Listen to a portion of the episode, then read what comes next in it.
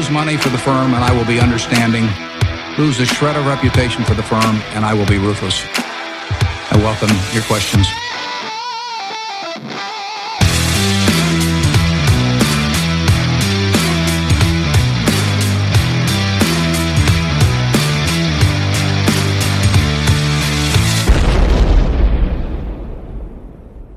Välkomna till Kvalitetsaktiepodden. Det är jag som är Ola. Och det är jag som är Klas. Eh, det här är avsnitt nummer två. Vi spelar in den 18 oktober. Eh, idag har vi ett späckat schema. Eh, vi ska försöka knyta ihop säcken lite grann runt när det är dags att köpa och sälja aktier i de här kvalitetsbolagen vi så gärna pratar om. Sen är rapportperioden igång. Ja, vi har flera rapporterande bolag. Det är först det är bara egentligen början på rapportperioden men vi har en hel del intressanta bolag som H&M, MQ, Atlas Copco, Nederman, Byggmax. Mm. Det ska bli jättekul att prata om eh, lite, aktuella, lite aktuella grejer här. Mm. Eh, dagens citat. Vi fortsätter att eh, hänga på börsoron lite grann. Det ja. går rakt upp och alla väntar på att det ska gå rakt ner. Då. Ja, precis. Eh, börjar hända lite saker i den här makrovärlden som vi, som vi inte så gärna pratar om. Men mm. Bostadspriser och annat börjar plana ut. Mm. Ja, sen blir det veckans fråga. Ja, just det. Precis. Vi ska prata om lite sållningsmått och PE kontra alternativa mått. Ja precis, vi har fått in en fråga här från en lyssnare. Mm. Mm. Jättebra. Ja, och sen är det så att för nytillkomna lyssnare så vill vi gärna tipsa om introavsnittet. Mm. Eh, där förklarar vi väl kan man säga idén med den här podden. Vilka vi är, varför man eventuellt ska bry sig om vad som sägs här. Eh, idag kommer vi väl vara betydligt mer rakt på sak mm. när det gäller att prata bolag och, och, och sådär. Så eh, känns det som att jag fattar inte var, var de kommer ifrån och när de pratar om vårt sätt och sådär. Lyssna på introavsnittet. Ja, precis. Första frågan då, det knyter väl ihop... Nej, första frågan. Första eh, delen här av podden tänkte vi eh, försöka prata lite mer om det här när... När ska man då köpa och när ska man sälja? ja, man brukar säga köp billigt och sälj dyrt. Ja. ja, då var vi klara. Det hade jag faktiskt trott vi skulle lägga lite mer tid på. Nej, men jag tycker vi stannar där. Okej, då stannar vi där. Nej. Nej, men vi pratade förra gången om det här med att eh, vi har en lista med bolag. Mm. Eh, vi samlar på oss bolagsdata, vi tittar på historik. Eh, när vi då ska se om vi tycker att det är läge att köpa och när vi känner att nu är det dags att sälja. Mm. För att komma fram dit så måste man ju göra lite grejer. Eh, vi tittar på omsättningsökningar i bolag. Ja, absolut. Eh, jätteviktigt att hålla koll på vad man har för historisk omsättningsökning och om den kan fortsätta, tänkas fortsätta då. Mm, det, det, det pratade vi ganska mycket om förra gången också. Det, mm. det är så vi hittar de här kvalitetsbolagen som, som vi tror man kan hitta värden att investera i. Mm. Rörelsemarginalen. Ja, stabilitet där är ju väldigt viktigt. Eller om den till och med stiger över tid. Eller om det är ett cykliskt bolag så ser man ju det då om marginalen rör väldigt mycket på sig i låg och högkonjunktur. Mm. Mm. När vi pratar om de här mindre bolagen som, där vi då kan ofta tycka att vi hittar de här riktigt, riktigt bra casen. Då är det viktigt att hålla koll på antalet aktier. Ja. Utspädning och så vidare. Oh. Så man inte räknar bort sig. Nej, det kan ju också finnas en hel del eh, optioner och så som eh, som kan göra att det egentligen finns klart mycket fler aktier än vad som listas. Va? Så att, eh, också viktigt. Så man vet hur, mycket, hur stor del av vinsten man kommer få? Få del av ja, precis. Precis. Eh, ja, när man, när man då har alla de här måtten då kan man ju då försöka få fram sin förväntade vinst per aktie. Det är väl egentligen där... Ja, precis. Eh, jag gör ju löpande analyser på en mängd olika bolag. Eh, vi har ju en bruttolista på kanske 50 bolag som vi följer och där jag gör löpande analyser på eh, vinst per aktie för kommande år. Och den är ju väldigt viktig och väsentlig då för att se hur man tror bolaget kommer utvecklas då. Vinst per aktie. Men det räcker liksom inte bara med det. Utan man måste också fundera, sig på, fundera på vad, vad är ett vettigt PE på de här bolagen? Eh, vad är ett vettigt pris? Liksom, hur mycket är du beredd att betala för den vinsten som bolaget kommer generera kommande 12 månader till exempel. Eh, och det hänger ju väldigt, väldigt mycket på historisk tillväxt, stabilitet och vad man kan förvänta sig om framtiden då, tycker mm. jag. Och det är ju här egentligen den här stabila modellen som vi då tycker vi jobbar med som utgår från bolagens verkliga intjäningsförmåga och verksamhet och fantastiska ledningar. Det, är ju här vi möter Mr Market. Mm. Vi, vi, kan ju ofta uppfatta att marknaden både övervärderar och kraftigt naturligtvis undervärderar då mm. de bolag vi, vi är inne i. Men, men någonstans här är det ju ändå på börsen vi, vi handlar om de här bolagen så vi måste ha en idé om. Ja precis. Eh, man kan ju alltid fundera på vad ett rimligt PE är. Men ett bolag som växer med tvåsiffriga tal år efter år och kan förväntas göra det många år till ska ha ett högt PE. Kanske uppåt 20 då. Mm. Eh, Medan ett bolag som växer med ensiffriga tal och inte kan förväntas ha någon större tillväxt kanske bör ligga runt P 10 då. Så att det är en väldigt stor skillnad på vilken tillväxt du kan förväntas ha då. Eh, och det måste man sitta och fundera på vad är det för verksamhet? Hur ser historiken ut? Kan historiken förväntas fortsätta då? Eh, och dessutom om bolagen är cykliska eller inte. Eh, för att om liksom är det en rörelsemarginal just nu som är extremt hög om man tittar på en historisk utveckling för det här bolaget så, så måste man ju fundera på vad är deras långsiktiga intjäningsförmåga och, eh, och ja, då får man ju sätta en, en mycket lägre rörelsemarginal för att räkna fram det långsiktiga caset här. Mm. Ja, vi, vi kommer ju återkomma till ett sådant bolag sen idag så det, mm. det blir ju, kanske kan bli väldigt tydligt då hur, hur, vi, hur vi tänker. Eh, många verkstadsbolag eh, känner man väl att det kanske finns en viss eftersläpning i dem. Mm. De har enorma P tal när de står på toppen av konjunkturcykeln och, ja, precis. och kan ha orimligt låga P tal när allting talar för att nu måste det vända. ja säga. precis. Det är snarare tvärtom att jag kan tänka mig att betala P 20 för ett cykliskt bolag i botten på en lågkonjunktur när de har eh, rörelsemarginaler långt under sitt historiska snitt. Men det är ju det är inte så kul att betala P 22 för ett bolag som, eh, som pikar. Mm. Liksom. Eh, så att ja, det är mycket viktigt att hålla koll på. Och många verkstadsbolag handlas med till väldigt höga priser idag. Då. Mm. Så för att göra det lite enkelt då kan man säga att det här, det här lite kortare måttet då, då kan man säga att du tittar rullande då ett år framåt. Mm. Säger vi då att det här bolaget tycker du Ja, det här borde handlas runt P16 i alla fall. Mm. Och även här jobbar du kanske med lite margin of safety. Mm. Det, det, det, här med säkerhetsmarginaler kan ju komma in på många olika ställen. Ja. Du kan se att det här bolaget har historiskt ja, kanske vuxit legat högre ja. och så vidare. Ja, och det kanske har vuxit med 15-17 procent historiskt och jag kanske säger att det kanske växer med 13 framåt. Då. Mm. Man, man, har, man, man är, försöker mm. baka in lite säkerhetsmarginaler. Och, då, är, då är det ju inte konstigare än att om vi säger att den här aktien då eh, vinst, din förväntade vinst per aktie eh, ligger någonstans, vi säger runt 10 spänn. Mm. Då tycker ju du att ett pris på en aktie med P16 borde ligga på 160 spänn ungefär. Mm, inom någon slags framtid. Ja. Och handlas den då för hundringen idag, mm. ja då ligger den ganska högt upp på rankingen i din lista kan man tänka. Ja, då är det ju 60% potential där. Mm.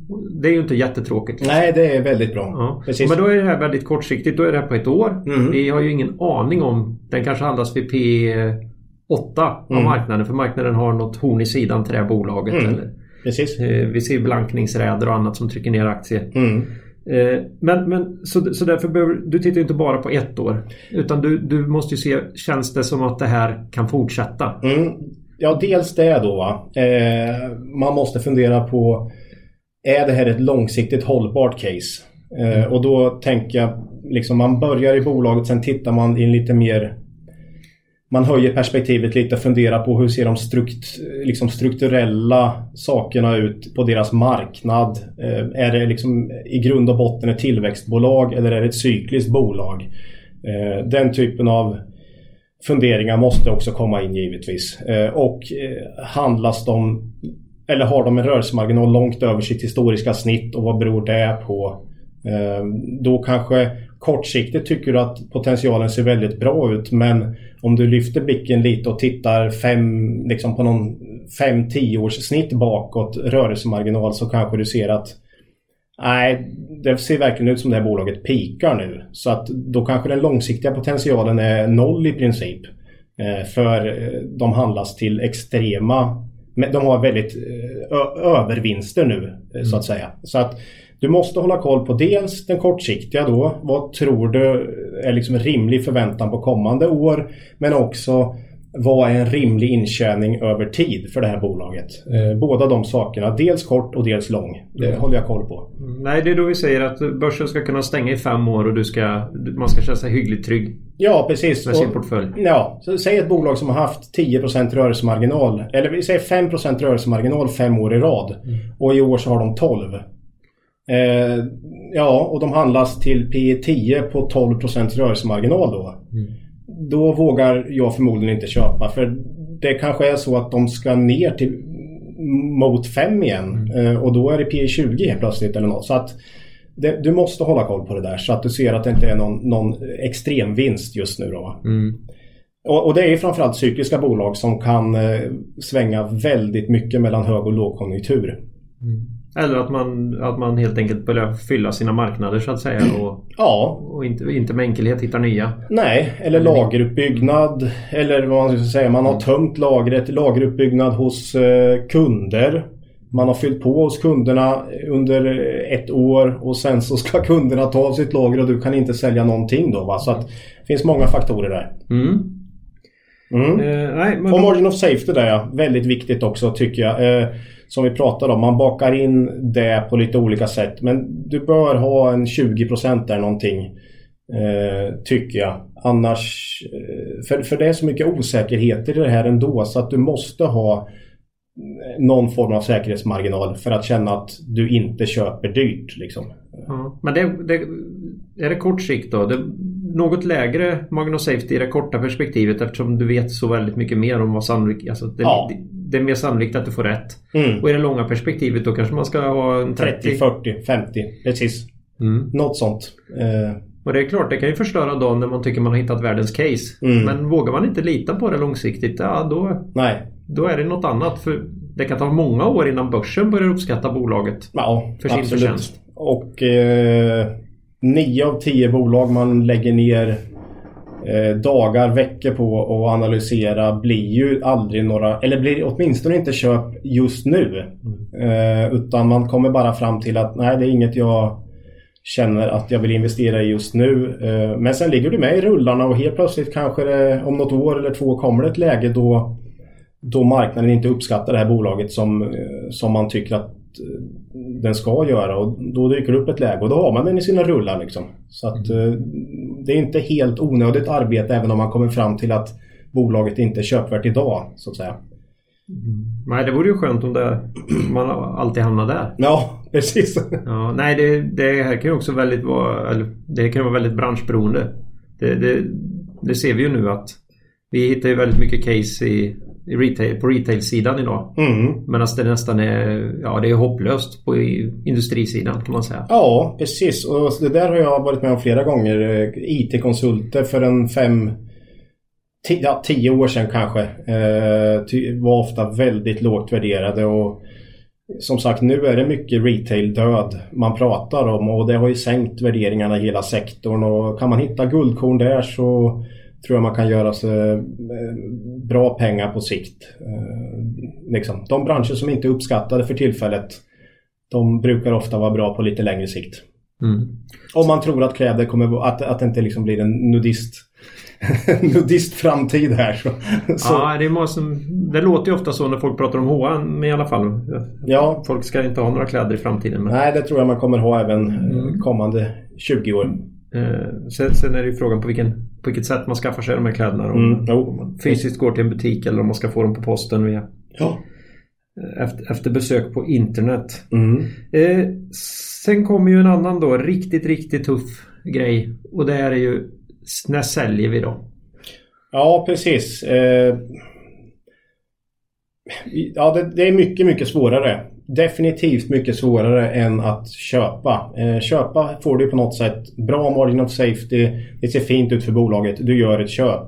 Säljet eh, blir ju mer komplext. Då måste man ju på något sätt också utvärdera du får alltid utvärdera olika alternativ till din portfölj mot varandra. Och om ett bolag som du har haft länge eller bolaget, aktien har gått upp till exempel väldigt mycket så potentialen inte är så stor längre Eh, då kanske du får byta ut den även om du ser en viss positiv potential kvar. Eh, jättesvårt och ofta är det så att man säljer för tidigt. Eh, I alla fall gör jag det. Man, eh, när marknaden väl upp, liksom uppmärksammar ett mindre bolag som man kanske har analyserat för något år sedan eller två och gått in i så kan det ofta bli mycket större rörelser eh, än vad man tror när marknaden väl får upp ögonen för det här caset. Eh, Swedol är ju ett bra exempel tycker jag där. Som var helt oattraktivt för ett par år sedan eh, då jag köpte och eh, nu börjar det ju bli eh, ja marknaden har verkligen börjat uppskatta det bolaget och, och då är det inte sådär eh, jätteintressant längre tycker jag. Mm. Men det kan mycket väl fortsätta under lång för det är ett jättefint bolag och marknaden kan ofta svänga över åt andra hållet. Va? Mm. Så att, eh, men det är jättesvårt. Men eh, man utvärderar olika potential i olika aktier ständigt och sen får man försöka ha en, de bolagen med bäst potential i portföljen mm. vid varje tillfälle. Och då åker något bolag ut även om det kanske finns potential kvar. Mm. Till Nej, för, det, för det är väl det som är grejen lite grann att skulle du verkligen se potentialen då skulle du mycket väl kunna tänka dig att gå in och handla i de här bolagen istället. Mm i ett läge där, där jag skulle aldrig köpa det här idag. Nej, nej. Ja, men varför har jag det då Precis. kvar? Ja, det där är också en jättebra grej du tar upp där. För det där kan man, man ska egentligen ransaka sig själv från tid till annan. Titta igenom din portfölj och se om, om det här bolaget skulle, om jag skulle analysera det idag och du kom fram till margin of safety eller vad det nu är, du kom fram till en potential på 5 eh, Skulle du då köpa det? Nej. Ska du då verkligen ha det i din portfölj? Det är ju en väldigt bra fråga och då kanske det är dags att byta ut det om det finns något bättre. Om mm. det finns något bättre. Finns det inget bättre så kanske man får nöja sig med lite lägre potential än vad man brukar vilja ha vid köp. Utan då kan jag ligga kvar lite längre i ett bolag, i ett fint bolag och eh, ja, liksom vänta på att hela potentialen ska infrias. Men med 5% potential om du ser det i en aktie, det är ju så lite så att så duktig är du inte på att göra analyser och du vet definitivt inte hur marknaden kommer eh, agera kommande eh, år. Eh, så att det är egentligen för lite marginal för att säga att det är ett bra case. Är det ju. Mm. Ja, det är inte lätt. Absolut Nej. inte. Nej, någonstans övergår ju den här investeringen i det här fantastiska kvalitetsbolaget i spekulation. Mm. Och det gäller ju att försöka ja, precis. Ha, ha koll på sig själv. Precis. Nej men alltså standard är ju att när bolaget har uppnått den potential du har satt då, en riktkurs då, motiverat värde, då, då hoppar man av. Mm. Eh, det är liksom grund, grundtanken med mina sälj. Mm. Uh, och jag kan ju intyga att det är så du agerar också. Ja, det är det. det, är det. Så att, eh, men då... oftast blir det lite för tidigt. Men det är mm. för att marknaden ofta svänger över åt andra hållet då och blir lite mer övrig euforisk på något sätt då. Mm. Å andra sidan finns det väl gånger då det, det, har, det har stannat och vänt där också. Ja, det har hänt absolut. Mm. Och det är inte så roligt att känna att varför sålde jag inte när min riktkurs var uppnådd? När aktien sen har gått ner 10-20% liksom. Eh, så att nej, det, och det känns inget kul att ha en aktie i portföljen där du ser en negativ potential i framåt. Det är inte heller en bra känsla utan du vill ju hela tiden ha en portfölj som känns billig. Så att säga. Mm. Så att eh, ja, Ja, jag tror vi knöt ihop den säcken. Ja. Mm, bra. Eh, bra. Då med det så är väl själva introt till eh, din och våran investeringsfilosofi mm. eh, satt kan man säga. Ja, det är så vi jobbar. Ja, rapporter. Ja, vi är ju igång här nu med rapportperiod för Q3 och det är ett antal intressanta bolag här som har rapporterat senaste veckan. Mm. Vi, vi, vi kör igång. Mm.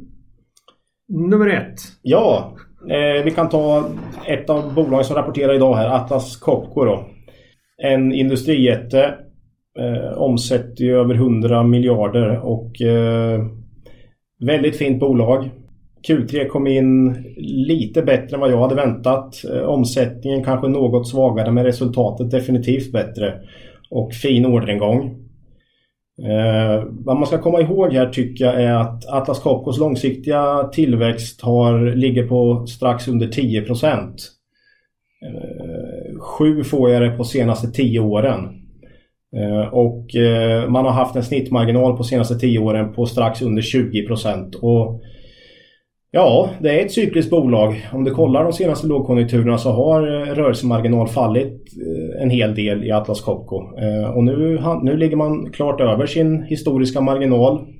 Och värderingen är också över eh, sin historiska värdering. Jag uppskattar värderingen till P 22 nu ungefär på B-aktien eh, som är betydligt billigare än A-aktien. Så att eh, jag, brukar, jag brukar kolla på B-aktien i Atlas Copco.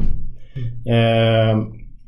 Vad ska man då sätta för ett rimligt PE på Atlas Copco? Ja, ett bolag som inte växer mer än 10% per år ska ju inte ha ett PE över 20.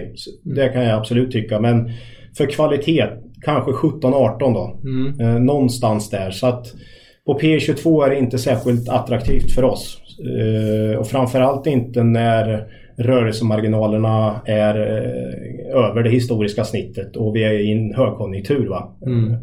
Så att, eh, men ett fint bolag, absolut. Men inte intressant just idag för oss tycker jag. Nej. Nej. Vad, vad kostar det idag? Eh, aktien? Mm. Ja, 314 kronor tror jag B-aktien står i och 345 på aktien ungefär. Mm. Eh, något sånt. Ja, om man vill få lite bättre röststyrka. Det är inte någonting vi jobbar så jättemycket med i den typen av, nej, nej. I den, I den typen av bolag i alla fall. Ja, eh, man kom in bättre än förväntat. Mm. Eh, I alla fall av oss. Jag vet mm. inte, även lite bättre än marknaden hade förväntat ja, sig. Jag har inte riktigt koll på, mm. på estimaten där men eh, resultatet var väldigt starkt. Jo men det var nog bättre än väntat. Mm. Aktien är upp lite idag också såg jag. Så att... ja. och, se, och ser man på deras verksamhet framåt så det var det vi pratade om innan. Man får konstatera att det här är ett cykliskt bolag. Mm. De är ju jätteberoende av, av den här breda eh, konjunkturen. Mm. Gruv såklart. Det är en stor del för dem. Eh, så ja, allt från små kompressorer till enorma borriggar för tunnelbyggen. Mm. Ja.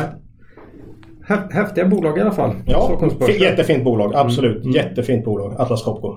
Mm. Eh, därifrån går vi till Ja, vi kan ta Byggmax. Eh, tryckimpregnerat trä. Ja. My, mycket annat också. ja, vi, vi, som bor i sådana här villaområden har ju sett en annan altan komma till de senaste åren kan man säga. Ja, precis. Eh, och Byggmax agerar på en eh, nordisk marknad. Eh, eh, jobbar framförallt med pris då som sin eh, fördel. Eh, man, eh, I år växer man knappt någonting. Svag omsättningsökning och eh, vinsten sjunker något så man står och stampar lite. Och det här förvärvet man gjorde förra året av Skånska Byggvaror lider man fortfarande av. Det försämrade balansräkningen radikalt. Samtidigt som man inte fick någon riktig effekt på resultaträkningen. Så att Eh, nej, det, det känns... Det, det förvärvet var inte bra helt enkelt. Det, det, är inget att sticka under stolen med. Eh, men det här är ett bolag som jag egentligen i grund och botten är intresserad av eh, på lång sikt. Eh, just nu som sagt har de förvärvat ut sig lite men eh, ja, eh, varje vår brukar jag säga så kan Byggmax vara intressant. Vintern säljer man av naturliga skäl inte så mycket virke. Eh, och eh, resultaten är ju därefter så att marknaden brukar inte riktigt orka med eh, Q4 och Q1 utan ja, aktien brukar gå ner och sen så kommer sommaren och varje år är det som att marknaden blir lite chockerad över hur mycket altaner som byggs. Så att Ja, det är ett intressant bolag men inte just nu tycker jag utan man kanske ska hålla koll på i vår mm. och se lite hur, hur aktien har kommit ner och det är en av dagens förlorare såg jag också med nästan 10% ner här så att Håll koll på Byggmax men just nu så är det ett pass där tycker jag för mig. Mm. Ja det är ju lite nya bolagsledningar där också eller? Ja precis. Ny VD i Byggmax och ny VD i det här Skånska Byggvaror. Ska vi se om de kan vända den här? Ja precis. Uh, så att... Det är urusla rörelsemarginaler i ja, Skånska Byggvaror. Ja, nej det var, det var så ofattbart uh, dyrt uh, förvärv. Så att eh, ja, nu har ju den vdn som gjorde förvärvet gått till Ratos då. Eh, så att eh, hoppas han lyckas bättre med sina förvärv. Nu ska han ju bara göra det framöver här. ja, ja. Vi får se hur det går för Ratos. Mm. Ja, de, de kanske har sett något i Skånska Byggvaror. som, inte vi, som inte vi ser. Ja. Det kan vara så. Ja. Ja. Eh, spännande. Eh, men ett, ett, bolag som du har handlat i ganska mycket genom åren. Ja, Byggmax. och eh, tjänat en hel del pengar på. De har fin långsiktig tillväxt. Men som sagt, det är svårt för dem att växa nu. Eh, de, de, finns på nordisk marknad och de kan inte växa via förvärv för tillfället för balansräkningen är ganska så svag mm. efter det här förvärvet då. Mm. Så att det, det, det är att vänta lite. Vänta lite. Definitivt. Ja. Eh, så, så, det är ju ingenting vi är intresserade av just nu i alla fall. Men nej, det kan nej. komma här. Absolut. Eh, industribolag igen då? Ja, Nederman. Eh, ett kvalitetsbolag som dock tappade en hel del rörelsemarginal i lågkonjunkturen 28-29 där. Eh, kommer rapport idag. Eh, orderingången fortsätter jättestark men man får liksom inte riktigt utväxling i omsättning här eh, av någon anledning. Jag tror Q4 kan bli bra. Eh, förutsättningarna ser bra ut inför Q4. eh, och nästa år också. Eh, det här är ett jätteintressant bolag, framförallt på sikt tycker jag, Nederman. Eh, och det är väldigt välskött. Det, det, är inte jättebilligt men inte dyrt. Eh, jag säger varken bu eller väder. Eh, det kanske inte finns tillräcklig margin of safety för oss idag att köpa men definitivt ett bolag som vi håller koll på. och som sagt väldigt välskött. Mm. Vi har väl en viss eh, rädsla för vad som skulle kunna hända med intjäningen i bolaget vid, vid, i en kommande lågkonjunktur. Här. Ja, man såg vad som hände då senast det var lite turbulent och den här typen av investeringar som de håller på med arbetsmiljö och eh, ja, förbättra arbetsmiljön framförallt på industrigolv då. Eh, Punktsugar och sånt här vid svarvar och ja, olika. Mm. precis. Och också minska utsläpp mm. eh, från eh, tillverkning till natur. Mm. Eh, och eh, bolag, deras kunder kanske inte gör den här typen av investeringar när man är eh, mitt i en brinnande lågkonjunktur och försöker hålla sig flytande. Va? Mm. så att det känns som att det här bolaget är ganska konjunkturkänsligt eh, men växer väldigt fint över tid. Kan man köpa in Nederman i en lågkonjunktur så kan det nog vara ett fantastiskt bra köp långsiktigt. Mm. Och man kan tänka sig att det finns enorma potentialer i Asien och så vidare. Ja precis och det, de växer ju bra där och eh, hela den här miljö, arbetsmiljöfrågan i Asien är ju såklart en jättegrej. Va? Så att mm. Nederman är ett, eh, definitivt ett framtidsbolag tror jag. Mm. Ja. Ja, bra. Eh, men ingenting för oss just nu då, som vanligt? Nej, nah, lite, eh, lite så nu. känns det. det är, ja, det har faktiskt varit och börsen är ganska dyr som vi pratade om mm. sist då. Eh, vilket gör att det är ganska svårt att hitta de här bolagen med väldigt bra margin of safety idag. Mm. Eh, och likadant på Nederman där då. Men eh, inte dyrt tycker jag. Någonstans eh, hy hyggligt prissatt då. Mm. Får man säga. Ja, eh, bolagsgenomgången idag här. Eh, ska vi knyta ihop här med två, två stycken retailbolag. Handels, handelsbolag. Mm. Precis, H&M eh, det är ju ett jättebolag Ola. Det är ju kanske någon som blir förvånad över att eh, du, vis, du visar ett enormt intresse för H&M. Ja, eh, det är ju ett bolag med fantastisk historik och det är kanske min, eh, min förkärlek för, eh, för bolag med eh, väldigt bra historik, starka ledningar och ägare som gör att jag inte släpper H&M när marknaden börjar tvivla utan den här typen av bolag gillar jag att fånga upp när marknaden är ja, ifrågasätter bolaget.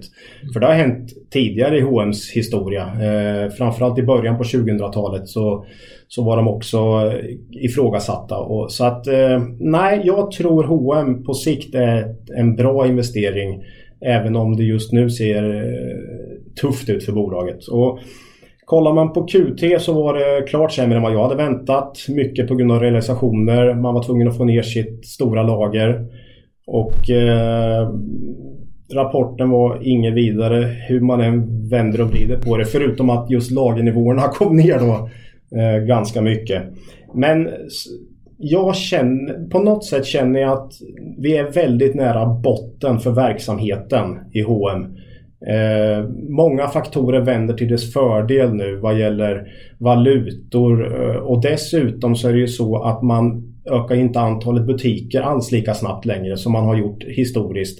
Eh, e-handeln blir en större del för dem hela tiden och den växer snabbt. Så att någon gång kommer e-handelsdelen synas i omsättningen också tydligare.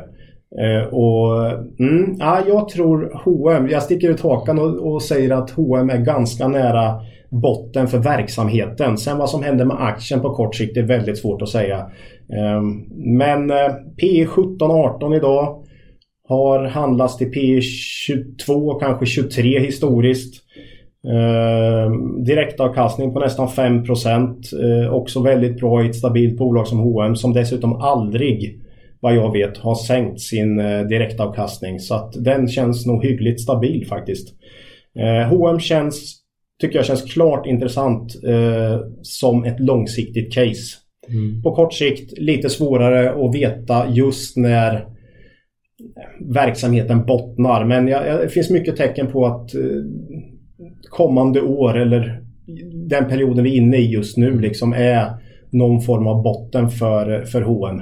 Mm. Uh, jag tror det. Mm. Vi ser ju på våra lokala marknader här och det är ju farligt att titta, titta på sånt när man pratar om sådana enorma eh, bolag som H&M omsätter väl nästan 200 miljarder och finns i hela världen kan man säga. Ja, över 200 miljarder ja, faktiskt. Ja. Mm. mm.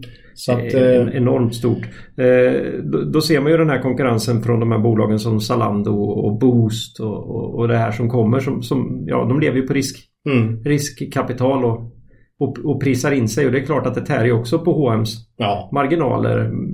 Men det känns lite mer tveksamt att dra en del växlar då som att att, att H&M då skulle inte på något sätt skulle kunna svara upp mot det här.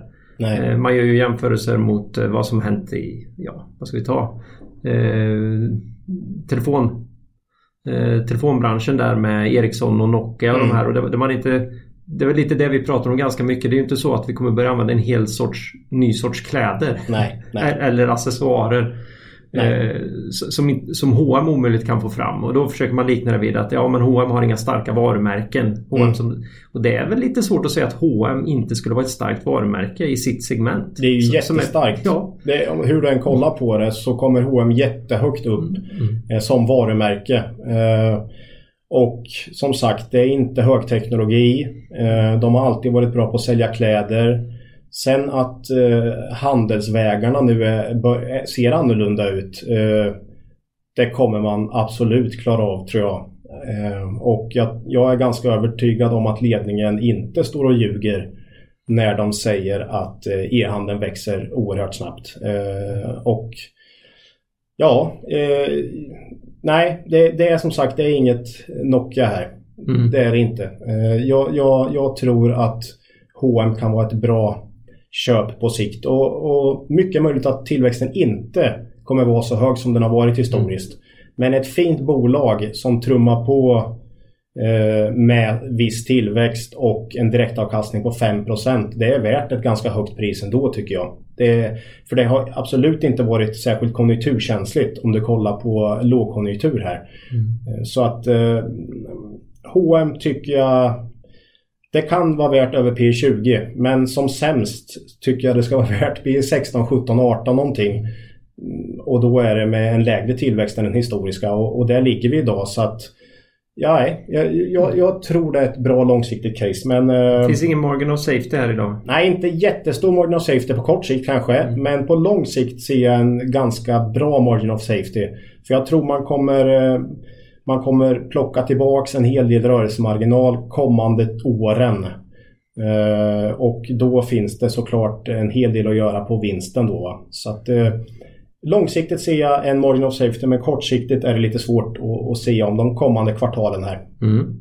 Det är väl en sammanfattning. Ja. Mm. Sista bolaget för dagen då?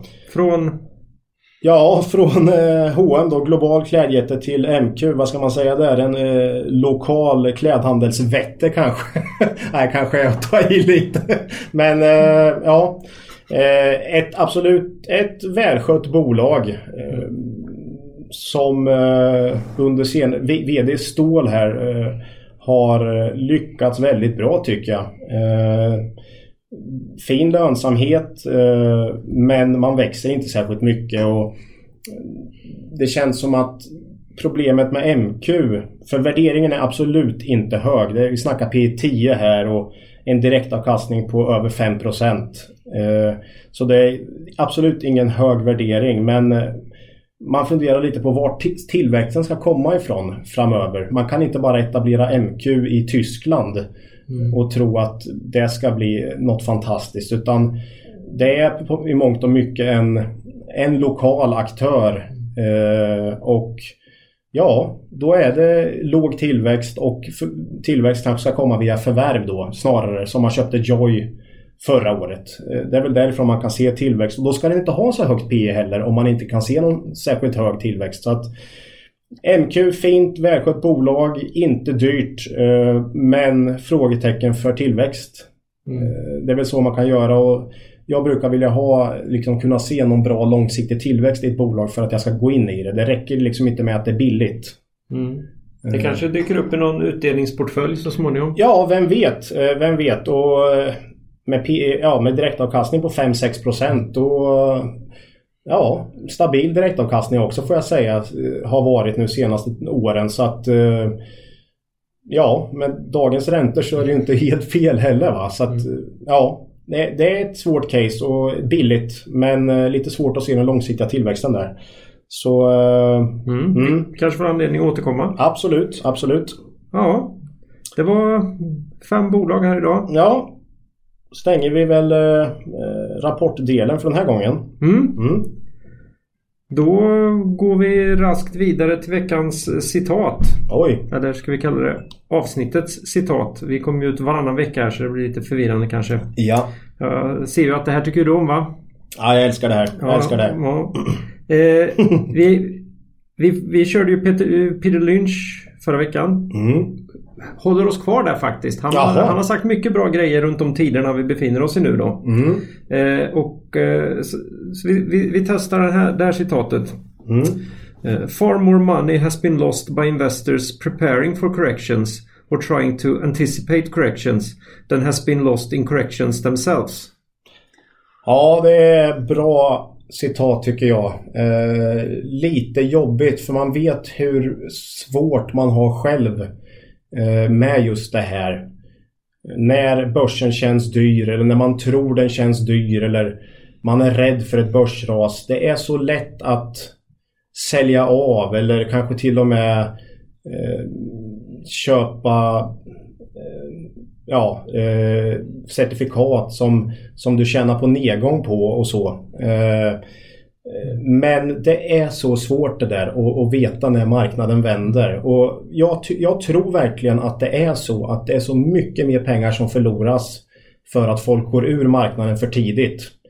Eh, än som verkligen förloras i ras. Mm. Faktiskt. Ja, vi pratade om det i förra, i, förra avsnittet. Ja, precis. Att det är många som är jätteglada och säger att jag var likvid mm. när, när raset kom. Ja. Men då är ju också frågan hur länge hade du legat likvid? Liksom? Ja, det är ju alltid den. Och liksom att vi kommer ha en börskrasch någon gång under de kommande 5-10 åren. Det är ju extremt troligt. Mm. Nästan 100% säkert.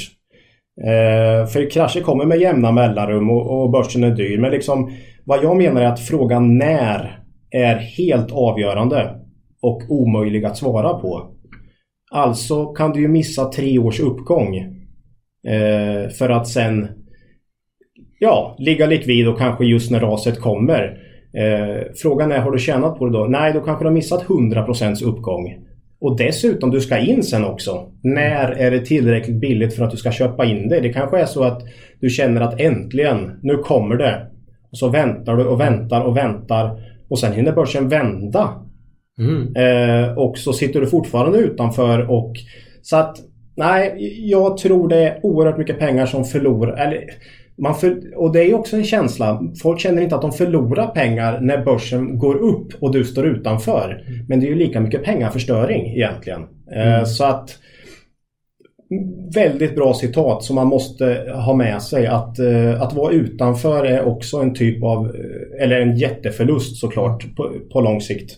Och eh, ja, du vet aldrig vad som triggar igång en krasch heller. Många hävdar ju att de kan se tecknen och tecken, det kan man se men det kan man nästan se när som helst tycker jag. Och tecken kan du se i flera år innan det händer något. Så att väldigt svårt. Ja, det är alltid lätt i efterhand att peka. Här ser man ju hur alldeles uppenbart alldeles för dyrt det är och här kommer då kraschen. Va? Ja precis. Ja, efteråt är ju alla experter liksom att det borde man ha sett eller mm. eh, så är det ju. Och, ja, ekonomi är ingen absolut vetenskap heller. Vissa sitter liksom och räknar på, på ekonomin som om det vore fysik. Eh, men det är, är människor vi pratar om här. Det är ju inte en eh, en, någonting som får, med automatik får en, en motreaktion som det är i fysiken. Du har exakta belopp, du vet hur mycket motkraften är om du trycker åt ett håll och sådär. Utan eh, nej, det är ingen exakt vetenskap utan det är, det är människor vi pratar om här och psykologi. Så att det är så väldigt svårt. Och det kan bli en jättelågkonjunktur. Det kan bli så att eh, som det var på depressionen 30-talet eller på, i tulpanhysterin. Eh, liksom marknaden slås i spillror. Liksom. Eh, det kan till och med vara så att eh, valutor försvinner. Eh, land går i konkurs. Liksom. Eh, men kolla på företag över tid. Fina företag. De finns kvar. Eh, Coca-Cola startades på 1800-talet. Liksom. Det, det bolaget har varit med om eh, ett par världskrig och depression och devalveringar och olika valutor. Alltså, det är så oerhört mycket som har hänt sedan slutet på 1800-talet till nu. Och Coca-Cola är fortfarande ett fint bolag. Så att, att äga aktier långsiktigt istället för att försöka tajma marknadens upp och nedgångar. Det tror jag man tjänar på över tid. Men det är ju det här med lång, långsiktighet och de, de som är räddast är väl ofta ja, privatpersoner som, som kanske investerar pengar som de egentligen behöver. Ja. Inom, en, ja, inom några år det är den här resan eller mm. vi ska ju försöka köpa oss ett bättre boende eller vi ska renovera eller mm. jag ska äntligen få köpa den där bilen jag alltid velat ha.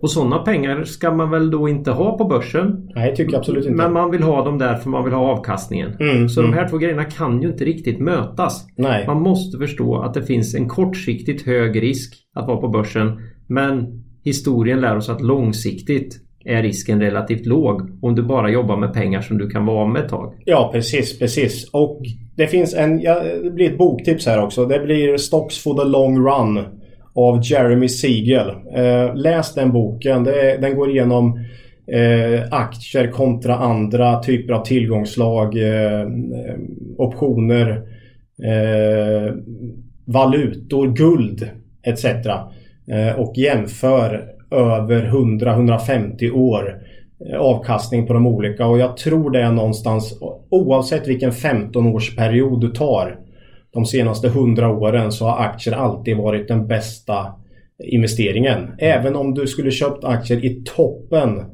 på eh, hysterin under 20-talet. Precis innan finanskraschen på Wall Street. Köpte du aktier den dagen så var du ändå före alla andra tillgångslag på 15 år. Okej, okay, 15 år är mycket för många men det är ändå så här att om du drar ut perspektivet så har aktier alltid varit det bästa eh, för att få en, en, en bra avkastning. Mm. Eh. Det finns väl eh, lokala börser i och för sig. Tokyobörsen har väl inte riktigt... Nej. Den ligger väl fortfarande efter faktiskt. Efter, jag tror den ja. fortfarande inte har hämtat sig. Den var så extremt mm. späckad på de här eh, teknik Ja, och lokala marknader kan ju givetvis mm. gå mycket sämre än något världsindex då mm. också. Men amerikan, den amerikanska börsen är ju världens största börs. Så när man ska titta på hur aktier håller sig, förhåller sig till guld då är det väl kanske den man ska... Jag tycker den är bäst och framförallt mm. finns det väldigt bra historik. Den har mm. varit likvid under väldigt mm. lång tid. Så att eh, Stocks for the long run. Eh, mycket intressanta tabeller och grafer där. Eh, kolla upp den om ni är intresserade av eh, olika tillgångslag över tid. Mm. Han får väl göra en uppdatering eller har du inte fått med bitcoin? Nej, det tror jag inte men den, den har vi inte så mycket historik på heller. Så. nej, du, nej, nej. Det, kan, det, det kan jag säga, det, det kommer nog.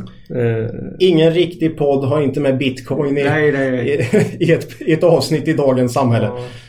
Nej, bitcoin, EDF. Mm. Ja, det är spännande mm. Eh, saker ja. som man kan lyssna på andra poddar pratar ja, om. Ja, precis. Inte mm. vi dock. Nej. Nej. Eh, bra. Eh, Ja, lite tungt avsnitt idag känner jag. Lite, lite, ja, lite hardcore här. Mm. Ja, vi får se om, om någon tycker om det. Mm. Eh, fortsätter nästan på det spåret. Eh, vi har fått en fråga från en av våra mest hängivna lyssnare. Ja, just det. Precis. Och eh, Det här gäller varför du sållar och utvärderar bolag utifrån PE. Och inte från eh, eh, DCF. Mm. Och då är det så här att DCF är ju Discounted Cash Flow. Mm. Och på svenska blir det någonting som är diskonterat eh, kassaflöde. Eh, Och jag kan väl förklara det ännu närmare då att man på något sätt tittar på framtida intjäningspotentialer och med hjälp av någon om, något omräkningstal räknar man hem det till någon slags nuvärde så att säga Mm. för att hitta ett, ett, ett, ett värde och ett pris. Vad skulle man då kunna vara beredd att betala Precis. eh, för det här bolaget då? Och då är ju frågan här varför jobbar du inte med ett sånt mått? Eh, ja, det går ju tillbaks lite med det här att det här är ingen exakt vetenskap för det första. Eh, och det är väldigt mycket osäkerheter när du investerar i aktier och eh, finns stor potential till, till fel. Eh, du gör prognoser men eh, ja, har du, har du rätt plus minus 10% så är det bra va. Eh, och det finns ett citat som lyder Hellre ungefär rätt än exakt fel. Och, och det har jag jobbat mycket efter eh, när jag har kollat på aktier. Och ja, det är väldigt mycket parametrar och eh, värden som ska fyllas i i en DCF-analys. Eh, jag tycker inte riktigt det är värt det. Och jag tror inte att du får ut ett så mycket bättre underlag för beslut om du gör en DCF än om du bara använder ett så enkelt nyckeltal som PE. Enkelheten är jätteviktig här och ska du analysera aktier så det måste vara ganska uppenbart att det är en billig aktie. Det ska vara så uppenbart så att du kan ha ett antal nyckeltal för att se det.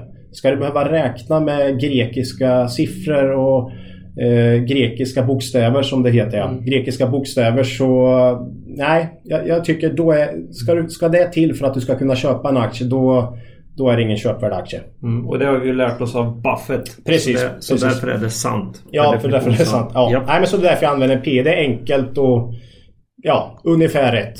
Mm. Mm. Precis. Ja, så man inte förleds att tro att det här är en exakt vetenskap. Nej, precis. Ja.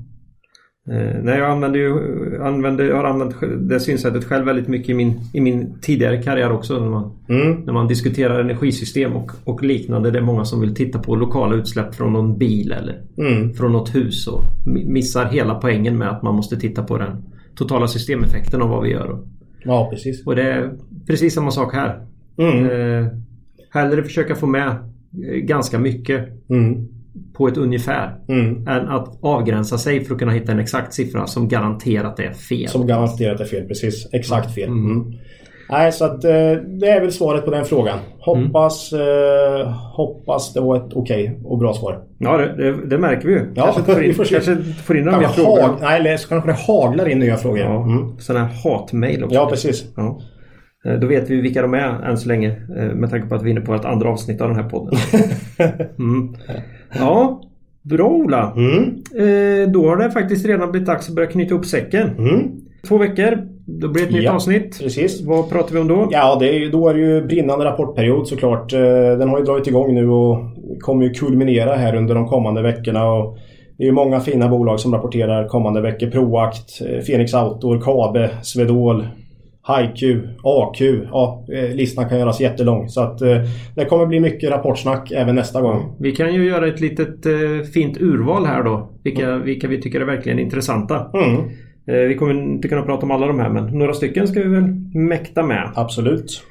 Så missa inte det på Kvalitetsaktiepodden. Mm. Man kan mejla oss på kvalitetsaktiepodden med 2D snabla gmail.com Eller så kan man numera gå in och eh, kommentera på Kvalitetsaktiepodden på Facebook. Ja, kul Claes. Stavas på samma sätt där faktiskt för Mm, att vara lite så stringenta. Ja. Eh, Lite genomgående i vårt utförande här då. Mm. Eh, vi, vad vi får in där? Ja, eh, bra frågor angående börshandel eh, i allmänhet eller hur vi ser på, på saker. Eh, så att alla, alla frågor rörande börshandel och vår typ av synsätt eh, kan man skicka in frågor på. Mm. Tycker jag. Ja, synpunkter på podden i stort? Ja, absolut. Definitivt. Och som sagt, det är avsnitt två här så att vi har fortfarande mycket att lära oss känns det som. Ja, jag, jag, jag är rädd för det. Jaha. Mm. Ja, slutligen då Ola. Något makro värt att ta upp idag? Nej, jag tycker inte det idag heller faktiskt. Ja, den här biten om teknisk analys. Hoppar vi den idag också? Ja, det gör vi. Som alltid. Mm. Eh, jag känner mig ett visst motstånd inför den typen av analyser. ja, Ja, just det. roligt. Ja. Mm. Eh, äger vi några av de här bolagen vi har pratat om idag? Oj, det var många. Eh, jag tror faktiskt bara att det är H&M.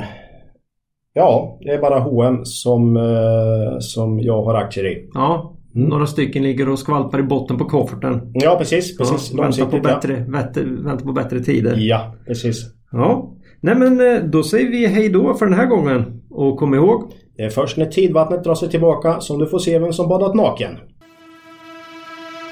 Lose money for the firm and I will be understanding. Lose a shred of reputation for the firm and I will be ruthless. I welcome your questions.